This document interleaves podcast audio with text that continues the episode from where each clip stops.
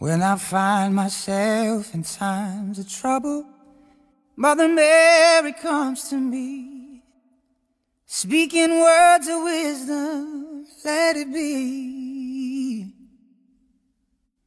And in my hour of darkness, she is standing right in front of me, speaking words of wisdom, let it be. Hello，大家好，欢迎收听本期越 Talk 越野的粤 Talk，我是园子。然后我们因为还在继续 CP Nest 下一站的这个系列节目嘛，这位应该可以叫小朋友吧，因为我比他大十岁。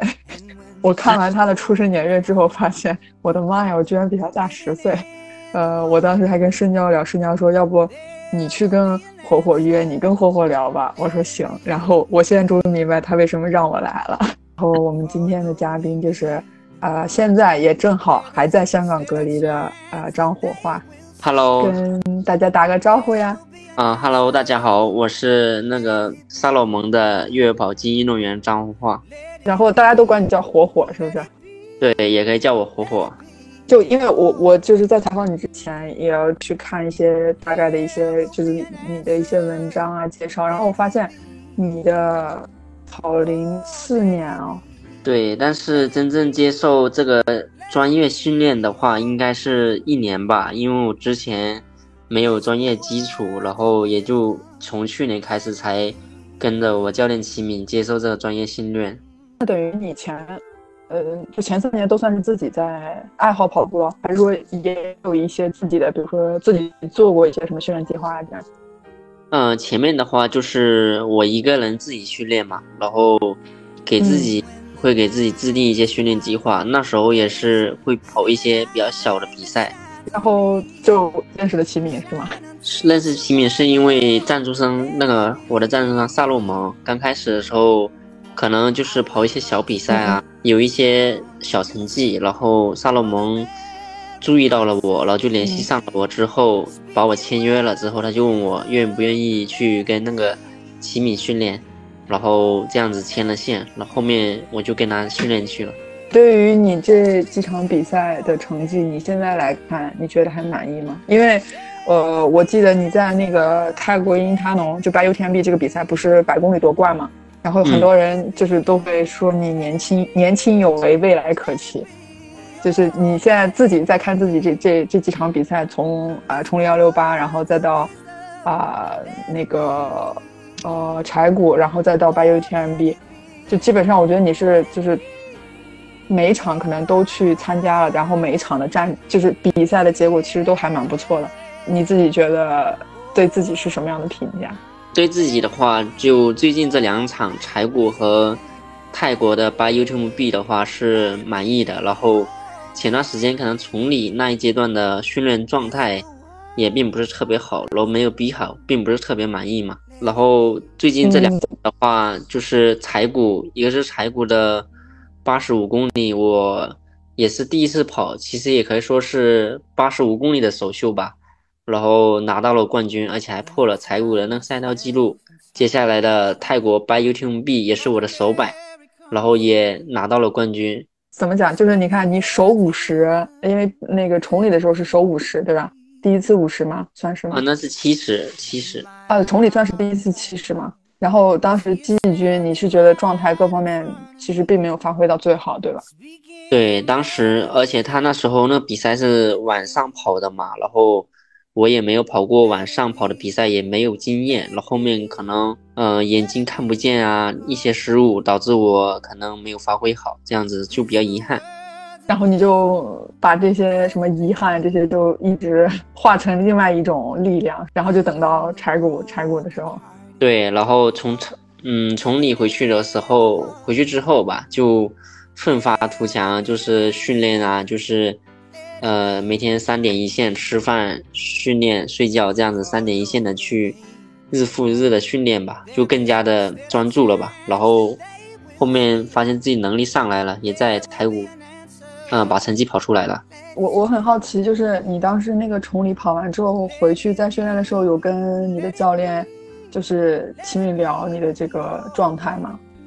嗯，有，但是并不是很多。我教练是说我跑那成绩的话，也达到了他预期，但是在我自己的心里面，他是只要没拿冠军就没有达到我自己的预期这样子的。能理解。然后后来，那你当时在柴谷，就是因为像你说你是首一次首次跑八十五公里嘛，然后就就夺得了冠军。就那个时候，你是觉得哎，嗯。就对自己的评价来说，是不是觉得还算还算挺满意的？对那一场我是挺满意的，因为嗯跑到后面吧，后面的二十公里左右，我还能越跑越快，那种状态非常好。然后那天过完终点，我感觉人非常轻松，还想说，如果那天报的是一百一十公里的话，就是那一百公里组别也能跑的。然后那天跑完就特别兴奋，我跟。我还跟我教练说：“我说你就应该给我报一百公里组别的。”我说没跑够，然后他就说：“好吧，那你你把这一百公里就放到白 UTMB 就好了。”对他，那你当时当时那个我教练可能我能力还不够，差一点，然后可能叫我不要着急之类的，然后后面就还是让我先去尝试一下吧，所以他也给我报了一百，然后没想到跑下来其实也能在也是在我能力范围之内嘛。那你现在对自己的，就这几场比下来，就你对你自己身体的体感和你自己的能力来看，你接下来就是二零二三年的下一站，或者是哪场比赛，就可能对你来说比较比较重要，或者是比较有挑战性的。二三年的话，我觉得最具挑战性的话，应该会是明年八月份的 UTMB 吧，法国站。然后可能在这之前，我会去跑港百，还有那个。拉瓦雷多，所以你在办 UTMB 之前，目前是安排这两场比赛，对吗？对，就其实我们刚刚前面聊这么多，也是想说，啊，给我自己也去再回，就是回顾一下我当时就是在看你的这些就是报道啊，这些夺冠的记录的时候，一个怎么讲一个顺序吧，因为你真的很年轻嘛，就你想你你说你今年才二十四岁，然后呃跑零四年，那么你就是从二十岁就开始跑步了。可以这么去算算这个吗？还是说，其实，在二十岁之前，你就很早就已经开始了？呃，在二十岁之前的话，我以前从小学开始的话，就是会去参加一些田径项目的比赛，一些八百、一千五啊，然后这种中长距离的，一直贯穿到我整个青春吧，就是都是在中长跑领域，就可能从八百到一千五，然后那是我二十岁之前的。然后二十岁之后，可能就是会去参加一些，呃，社会上的比赛啊，比如说马拉松啊，然后半程那些全程，然后跑一些小型的越野。刚开始有接触一些，然后到了二十岁的话，那之后就参加了一些更多的越野赛吧，这样子的一个经历。我我其实很想问，就是你为什么会选择跟萨洛蒙走在一起啊？嗯，是因为当时我记得很清楚，就是萨洛蒙联系到我的时候，呃，当时的一个萨洛蒙的市场部经理啊，以及工作人员跟我打了个视频电话，然后就是给我介绍了一下他们萨洛蒙的一个初衷，就是想运动员实现自己的梦想，这样子互相成就的一个方式。然后我觉得他说到这，我就很打动我，当时我就想签了。但是在这个过程当中，有其他的品牌也在跟你接触吗？嗯，当时也是有的。当时有一些别的品牌啊，然后，但是我觉得最能打动我的还是萨洛蒙吧，因为除了刚刚我说的一些它的品牌理念，还有一个就是它的一些产品，我之前也有接触过嘛，就是它在越野跑领域这方面的一些装备啊之类的，还是比较专业的。所以，就是就整体是从装备到品牌理念。是你就最终打动你去选择加入萨洛蒙的，对吗？对的。哦，那你当时后来加入萨洛蒙站了之后，然后发现有小双，然后有一些新的运动员，包括对，当时签的时候有我的一些新队友啊，就是小双唐景艳啊，然后自己伟啊，然后可能在于谢文飞呀，对。然后你们都是一起在跟齐敏在训练吗？呃，没有的，我只有我自己伟、姚妙跟了齐敏齐老师训练，然后小双的话跟色鱼他们是自己练。就是你你觉得跟教练，就是有教练在带着你，跟你自己没有教练自己训练，对你来说有什么比较大的呃不一样吗？嗯，就是我以前是自己训练，可能就是后期没有保障啊之类的训练之类就会比较嗯麻烦。然后跟教练之后，他的一些训练计划以及他是中国比较好的运动员，他的一些训练理念也是比较科学的。然后有一些经验也可以在他身上学习。然后还有一个比较感触比较深的就是，我可能以前自己训练的时候就。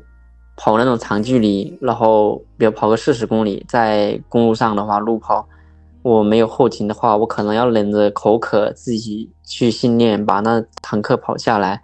然后现在有教练之后，可能教练他练着练着，他会下去去给我们递个水上来，这样子有了保障。听上去感觉齐老师的存在就是一个师母，定时定点的师母。他有点全能。他我们在大理训练的时候，因为大理那边训练基地是我们。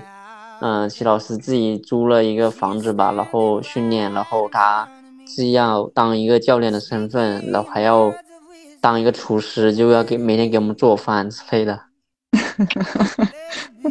好不容易全全能啊！现在听起来真的是个全能。我跟齐老师在那个就是今年 UTMB 的时候见过一面，因为他不是去跑嘛，然后当时那个比赛完还跟他简单的聊聊天，就感觉他属于那种就是人很话不多型的。对，然后。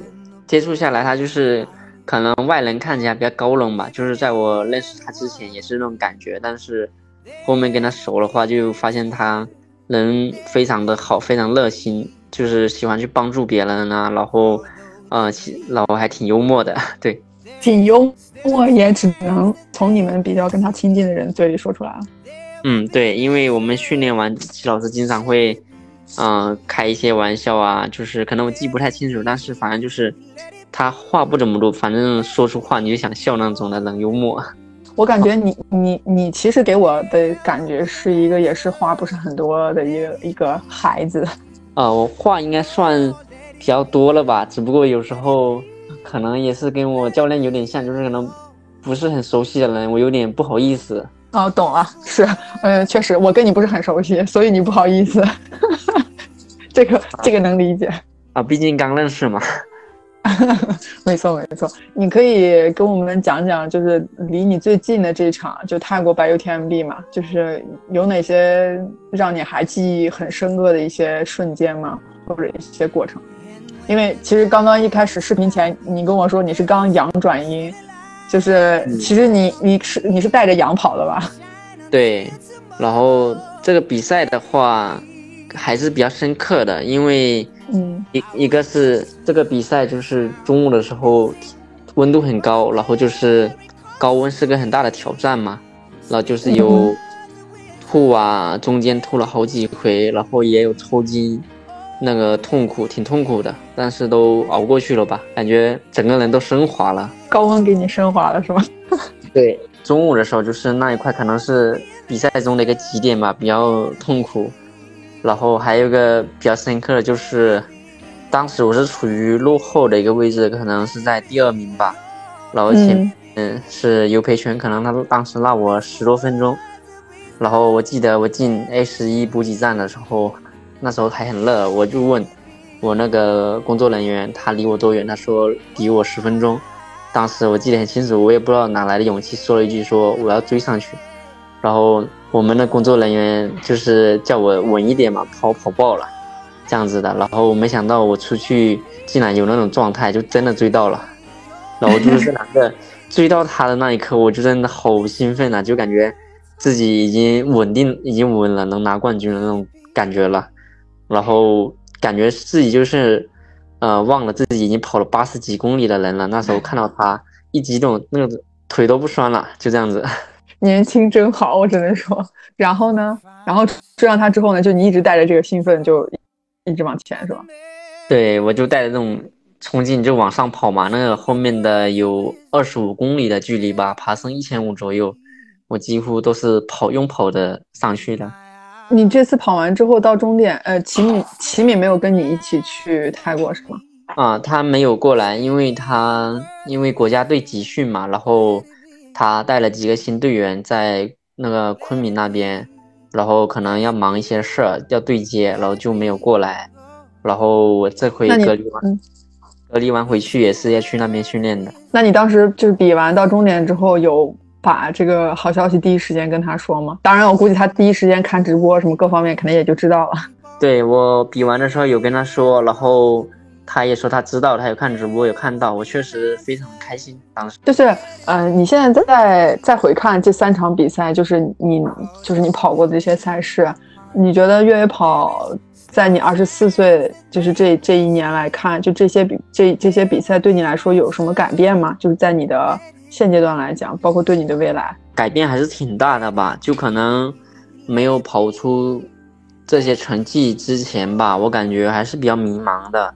就可能感觉自己适不适合去完全的去走这种职业化呀之类的，就是并不是有特别大的信心。然后跑出这些成绩之后，就比较坚定了，就是觉得自己就是这块料。然后，嗯，当时可能是这块料。对对对，就是信心很重要，真的。包括我们如果说往这方面走的话，就像，嗯，成绩的话，相对应的工资之类的呀，对我们。一个要不想跑职业的人来说，也是，嗯，比较重要的。然后有出成绩之后，那公司也说要给我们涨，要给我涨工资，然后同样也能改变我的生活嘛。我很理解，就你说，就是作为精英运动员，其实这个成绩也是给自己，就是增加信心的一个非常重要的的一个一个方面吧。但是，呃，如果就是你之前是有给自己一个这样的一个时间的界限吗？就比如说我在什么时候一定要跑出什么样的名次，可能我才我会继续考虑做一位职业运动员。如果没有达到一个什么样的标准的话，可能你是不是会有别的想法去做别的事情？倒是没有想去做别的事情，因为越野跑嘛，它是我热爱的东西。其实我给自己知道自己会出成绩，但是。只是个早晚的问题，但是可能成绩如果是出不来的话，我就会比较的焦虑啊之类的。焦虑，对对。然后没想到，就是最近这两场把成绩跑出来了，我就感觉心里那块石头放下来了。然后发现还是可以继续继续往前的。对，就算没有把成绩跑出来，或者说成绩并不是特别的好的话，我也还会去坚持，因为反正就是喜欢。然后可能让我去做别的工作，我也。嗯，不是我喜欢的工作的话，我觉得就很累。明白，所以你可以，就是我，我可以问问，就是你是一个什么样性格的人吗？就比如说，会比较着急于，就你，因为你训练过程，训练结束之后有一场比赛，是很希望在这场比赛中间看到有一个比较大的进步，或者是说一个比较大的转变，还是说其实啊，你也可以给自己更长的时间，接着就是去，就是训练的更久一些。嗯，我的话。呃，我是毕竟年轻人嘛，我还是比较那种 比较激进的。我感觉，对我就是训练，因为我记得在柴谷之前吧，就崇礼回来，可能中间有嗯两三个月的时间，都是我一个人在大理。当时的齐敏去国外比赛啊，然后姚妙跟自己伟去丽江训练啊，当时就我留我一个人在大理的时候，就教练就给我隔的异国开计划，让我。自己练，然后当时我就是，对每周都跑什么五六十公里的呀那种，有时候连着跑啊，就自己一个人上山，一个人训练，一个人吃饭这样子的，那种生活就是挺枯燥的，但是我蛮享受的吧，我能去忍受这种枯燥啊，但是其实也，不是说忍受，因为我喜欢它嘛，我感觉每一次上山，虽然说是抱着训练的目的，但是还是感觉非常的开心吧，虽然说我每天。除了训练还是训练，然后没有接触新的事物，但是我也能接受。然后可能经历了那样的一个训练之后，我就会更加的渴望想去拿一个冠军。就包括我来泰国之前，其实我想拿冠军的心就是特别的明确。包括因为我教练也告诉我说，你去了就是可以拿冠军的。他赛前才跟我讲的这一句话，叫我好好比。然后对我的那个求胜的欲望就非常强。就是我想问，就是你跟齐敏之间的这种，呃，关系，就是就像你说他很全能嘛，他除了是你的教练，可能还要管吃住行，对吧？就是有点吃喝拉撒这个词可能有点过，但我觉得差不太多，就有点像类似这种，就是，嗯，其实教练给你在赛前，就像你说你在出发前他就跟你说这句话，对你来说是很重要的吗？就会让你更加有信心吗？嗯，肯定的呀，因为你一个教练对你的肯定，就感觉打了一剂强心剂嘛。就教练他会了解，嗯，你的对手是怎样一个水平，他可能也挺了解的。然后对于我现阶段的一个训练一个水平，他会有个评估。然后他觉得我可以的话，那我就一定可以。就是等于又多多加了一个砝码。对，就算他不说那句话，其实我觉得也可以的。然后被他说了，我就更可以了的感觉。哎，那你你那个为什么现在才感受到啊？你是因为现在测了核酸才发现自己阳了，对吗？那在此之前你是没有任何的感受的。嗯，在那之前的话，赛前嘛，赛前是有一点感觉，就可能有点低烧。但是我的公司工作人员他当时也去了欧洲，经历过阳了之后，他跟我讲，他说你的症状是非常轻的，接近无症状那种的。但是可能赛后。赛后我的免疫力下来了，然后就会有一些症状出来，有一些症状就是可能，但是也还是轻微，就可能并不是能够特别影响我，就是我吃饭吃得好啊，睡得好啊，那胃口还是跟以前一模一样，没什么太大的改变。所以说，其实我应该算是好的比较快的那个。嗯，感觉应该是，就因为你跟我说转阴了嘛，所以听上去是没有什么，就已经就就完全康复了。所以我在猜，前几天可能就是你的症状应该不是，就是就是像有些人症状很很明，就是很重的那种。然后就是转阴之后，我就可能想着急的去训练之类的啊，然后就很迫切，就感觉，嗯，比完这种赛之后，我就期待下一场的发挥，然后就想早点训练，然后把我隔离在这边，我都感觉有点难受，就是浑身浑身充满了劲儿，但是感觉就是没法出去，是吧？没法出去去去去好好用一用。对对，就是这感觉，就是拿了冠军之后，就是会有个心理，就是就是有更多的一种那种欲望去训练的欲望，因为就是通过训练你可以拿冠军，就是这种一种循环。然后你就我现在就更加的期待去好好训练，就感觉你现在整个就是精神跟。那个就是嗯，脑袋里已经就是充满了，就是想训练的这个愿望。就可能越训练完之后，你已经可以预感到下一场赛事大概是一个什么样的一个水平的发挥了。嗯，对，这种激情跟这种欲望已已经真的不可多得了。我只能说，你说跟你这么年轻有没有很大的关系？嗯，可能我确实是我没有遭受过社会的毒打吧，所以说我冲劲比较足，我感觉。你你是怎么理解社会的毒打的？就可能会去经历一些挫折呀，就是可能后面也许会有一些大赛，可能可能肯定也会有的吧。因为我觉得一个运动员，他有赢，他后面肯定一定也会有输的时候，然后可能到时候会承受的一些压力之类的，这些东西应该就是后面的一些压力呀。这个你现在提前已经想到，但是。呃，有做有对内心做过预判吗？就如果这一天来了，然后你会有什么样的反应？嗯，我已经已经有做好那个准备了，就是我觉得没什么的，就是赢得起我也输得起嘛。这句话现在说出来，嗯，我觉得很好，说明你已经内心有过一些对这种，就如果事情就总会有好的一面跟不好的一面嘛。如果不好的一面发生的话，就你会怎么样？但是，嗯，你现在想是这种情况，但如果真的发生，我觉得可能多少还是会需要，比如说跟教练去聊一聊，跟队友去去沟通沟通，去缓解一些自己的压力吧。嗯，对，因为。嘴上说的可能跟实践上还是有很大的区别的那种失落感，我在前段时间我队友自己我的身上感受到了。他当时去比赛，过，他跑的是五十公里组组别的，然后他那场比赛，嗯，对手很强大，是那个管尤胜啊，然后教练给他制定计划，就是说你第二名是没有问题的，然后你可能有机会跟管尤胜过过招，就是这样子的，然后他可能求胜。也非常足，因为他比我还要年轻一点，所以他的求胜欲望也非常强烈。但那场比赛他出去就是干，干太猛了，然后把脚拉伤了之后，他就很懊恼。他说跟我说，他说你知道吗？看着那些人从我身边一个个的过去，他说我无能为力的感觉。然后真的是使他特别难过嘛，我就从他身上有感受到这种感受。其实我想问一个假设性的问题，就是你刚刚也提到说，在今年白 UTMB，就你看到那个尤培权不是在你前面吗？然后你就是你不是自己就说你也不知道你哪来的劲儿，然后说了那句话，然后就往前去冲去去追他。就当然这个整个结果是很好的，你你得了冠军。但是如果在这个过程当中你也出现了像啊自居伟这种情况的话，我是觉得是不是也是一个对身体，不管对身体还是对精神上来说，都是还算是一个嗯，肯定也是一个不小的打击吧。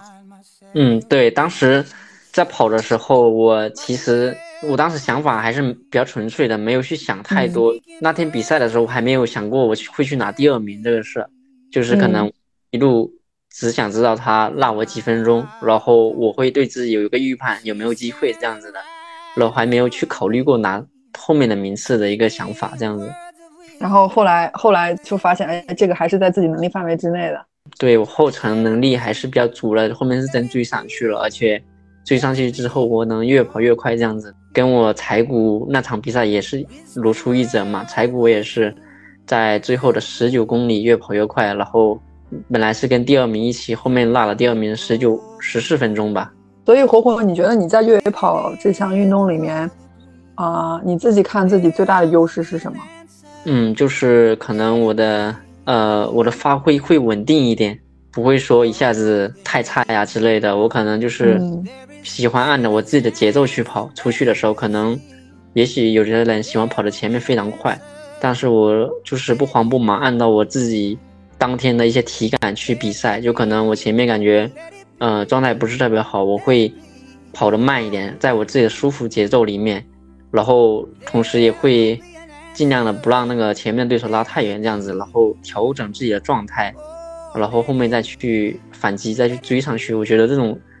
是我比较擅长的东西吧，就你把自己的心态，其实就是把持的还是蛮蛮稳的。对我就是不着急，我觉得这点的话，可能跟我以前有一些跑很多的一些小比赛啊，以及当时那些比赛，我也有接接触过，跟赵家驹以及那个多吉那些国内一些比较好一点的越野选手，跟他们有交过手，然后可能也是那时候积累下来的一些经验，就是这样子的。对对，其实接下来我就想问你，就从，呃，今年崇礼，然后一直到白 UTMB，其实就是一路跟你对，就跟你 PK 的这些选手，就是很多有你熟悉的，也有也有你不熟悉的，但基本上其实都都是在这个领域里的高手。就当你们在一个起跑线上一起起跑的时候，就是你的那种内心的感受是紧张更多，还是说就是平常心去去对待？其实紧张的话，我并不紧张。就是比较平常心吧，因为我感觉我训练就是有练到位之后比赛，我其实是不着急的，因为我感觉我只要训练练到位了，我后面就就是能越跑越快，然后能力在那边，我对自己也是有信心的，所以说并不会紧张。但是你超过他们之后会很兴奋吗？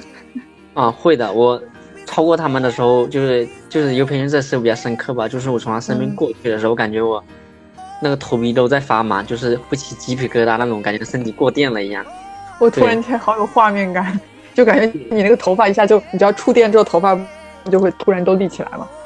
对，因为当时当时那种感觉，就是感觉自己已经稳了，稳了，就是这种感觉。平常你会跟呃这些就这些跑者会沟通聊天吗？就有你熟悉的这些前辈吗？会啊，就是尤培全的话，他就是我前辈。他因为我是福建人，然后他也是福建的，比我大了可能有一轮吧。然后我叫他就是喜欢叫他尤叔，我叫他叔。然后他人也很好，对。然后就是我们之前也会向他交流一些越野跑的东西啊，包括我之前也跟他交流过这些的。然后可能可以从他们身上学到一些东西，这样子作为一些参考吧。你因为其实欧洲你还没有去参加过比赛嘛，就可能二零二三年啊是你的计划对吧？就像你刚刚说的，已经除了 UTMB，其实之前还有一场。就对于欧洲的这个啊越野跑和我们就是国内现在这个越野跑的这个环境，你之前有去做过一些大概的了解吗？或者你有什么想法吗？如果真的去欧洲参加比赛的话，嗯，除了成绩以外，可能就是。嗯，我听说就是听我教练啊，以及我妙姐姚妙嘛，然后他们平常跟我说的说，就是欧洲那边的饮食啊，一些赛道啊之类的，有跟中国是有一些区别的。然后目前是只是从他们口中得知吧。然后其他的东西我没有想，我现在就是还是比较想出成绩。年轻有为，未来可期，真的，这个这句话真的用在你身上就是这么就是这么的合适，不能再合适了。你你对于自己想出成绩的这个状态跟想法，你想你觉得可以保留，就是可以持续几年？我感觉可以一直持续，因为我感觉我还是比较幸运的那一个，就是嗯，我身边的人就是像我比较重要的，就是我家人、我父母，他现在是支持我的。我爸都说你跑步，那你就好好跑步，然后。一些比赛，我爸呀也会去看直播呀，然后，嗯，也看到我拿到好成绩，他也会去发朋友圈去支持我。所以说，我觉得，对这些也是我很重要的动力之一。然后，包括我现在有赞助商的保障，然后又有教练团队，我觉得我能更能专注的去，嗯，好好的训练。所以说，这种热情我也能维持很久。主要的是拿到了成绩之后。相应的得到了一些东西，可以满足我，嗯，对这种枯燥就训练之外的枯燥的一种解药吧。哎，不过这么听起来，你说你自己幸运，还真的是可以理解。你就因为你的家里人也很支持你，让你去做这，因为这也就是你的职业了嘛，对吧？职业的运动员，就是可能你不，你现阶段也不会有第二份职业的工作再去做，那就要全身心投入在这一件事情上。那你又有一个非常认可你的品牌，然后又有一个那么好的教练，那确实是可能作为精英运动员来说，这些环节好像你都有了。对，然后就是因为我身边还有一些运动员，就是他们可能没有这么幸运啊，就是他们没有赞助商目前，然后可能他们过的是我签了少罗姆之前的生活，可能需要。一边比赛赚奖金，一边找一份工作，这样的生活状态，所以说我跟他们比起来，我算是挺幸运的。然后经常也会跟我那些朋友交流，就是挺有感触的，也是希望我那些朋友能够早点拿出一些成绩来，去改变自己的生活。哎，火火，你有呃想过，就是可能自己未来哪一天，当然这个离你太远了，你才二十四岁，就比如说哪一天你可能。呃，慢慢慢慢不对成绩有这么追求了，或者是不做职业的精英运动员了，就有想过说做一些，比如说其他的事情吗？有啊，我就是想去做一些推广这个项目的一些事情吧，比如说办一些赛事，或者说，呃，去推广这些运动的话，我觉得比较好的就是可以带一些比较业余的人去接触越野跑，因为可能有一些业余的朋友他就是。平常会给我一些社交上的软件上去留言，说问我越野跑怎么跑，怎么上坡，怎么下坡呀？我觉得这些事儿都可以去做一做的。对，就是你还是很想去为越野跑做一些，就从你的角度去做一些事情的，对吧？嗯，对，因为我热爱的这个项目嘛，然后毕竟也有跟我一样喜欢的，那可以去互相帮助一下。有机会也可以跟欧洲的选手比赛完之后，那个切磋一下。有一些心得可以可以跟大家讲一讲。那你现在自己的这些社交媒体、这些公共平台都是自己在做吗？嗯，对呀，就是平常可能会发一发抖音、发一发微博之类的，就是，但是并不是特别多吧，就这样子。但是可能以前没那么注重，但是后面到现在吧，就是可能一些品牌啊，或者一些之类的，现在运动员都比较需要社交这东西，然后也慢慢的想去这样子。哦，你其实这么早这么早就已经有这个规划跟想法了，还是挺好的。对，因为参照我偶像 K 天王嘛，他就是在社交上非常活跃。因为你要推广这些运动的话，你必须让更多的人看到你，然后看到这项运动所带来一些魅力嘛。啊，你喜欢 K 链？你你为什么会喜欢 K 链？啊，是因为他的成绩，是因为他的成绩非常棒吗？对对，他是可能从短距离到长距离都非常优秀的一个选手，就是这样子的。除了他的，就是除了他的成绩表现以外，还有什么是就是比较吸引你的吗？嗯，对他主因为运动员嘛，你我感觉就是主要就是他的成绩，或者还有他的一些嗯对越野跑的这个项目的一些贡献啊，户外运动这些对对这个项目的一些贡献吧。我觉得他是个很有影响力的人。然后也做了一些对这些户外运动有意义的事，这些我感觉伟大的，可以说是伟大吧。有这样一个偶像在你的前面，其实很多时候就是你也会尽量有一些有些事情可能去向他看齐，或者是去看看，比如说如果同样的事情发生在他的身上，他会怎么去解决。嗯，对。对于这次港百，你有什么期望吗？预估名次，预估的成绩，预估成绩啊，那个冠军啊，真好。我我就觉得就是我嗯，身边一些朋友吧，就是每次问他们一些目标之类啊，他就喜欢很喜欢凡尔赛，或者说 那种就是说烟雾弹啊，跑圈烟雾弹，就可能说啊状态不好，随便拿个前八、前三之类的。我觉得就是我们都这么熟的人了，我觉得就坦诚一点，说出你的目标，然后目标说出来了，你能完成那是最好的，没完成那也没什么的嘛。我觉得就纯粹一点，这样子的好一点，把自己的目标说出来，然后去完成它。没错，就是把目标说出来，完成它。就算完成不了，那就说明还是有努力的空间嘛。对，如果完没有完成的话，就是好好总结一下嘛，这没什么的，这种就是可以去接受的东西嘛。我很想问你，就是你这几场比赛跑下来，你的就是每次跑完之后，你的恢复情况都怎么样？是都算是比较快的吗？对我踩谷那场的话是非常快，我跑完甚至第二天腿都没有反应，就感觉没有说嗯多用力去跑。然后嗯，八 U 九 B 泰国这事的话就是。可能高温吧，然后抽筋，以及那个，嗯，后面发力，我跑的发力发的比较多吧，就是跑的比较凶。后面那那二十几公里，然后第二天我是路都走不了，就是酸胀。然后上领奖台的时候，我是双手扶着我的腿上去的，然后就这样的一个情况。但是很快两三天就完全恢复了。嗯。那还真的是，就是你你整个身体状况恢复也也是蛮好的。就像你说，可能我觉得也跟之前一直有这样系统的训练也有很大的关系。这就是我为什么喜欢去跟教练练，有个团队，他这样让你专注，你系统下来之后，你的身体一些器官啊，以及一些肌肉的支撑能力以及骨骼啊，都会发生一些变化，就是可能更加的强化了。然后跑完比赛之后，他就会恢复比较快。非常同意。今天很感谢你的时间，在你出发之前能有这个时间陪这位大姐唠一唠。喂，小姐姐，小姐姐，感谢感谢。那个希望啊，我们能够在港百见到面。嗯，好的，好的呀，感谢你啊，火火。嗯，一路平安哦，平平安安的回回回昆明，然后开始你的开心的艰苦训练。嗯，好的好的。好的，好的，那我们就先这样哈。嗯，拜拜，拜拜。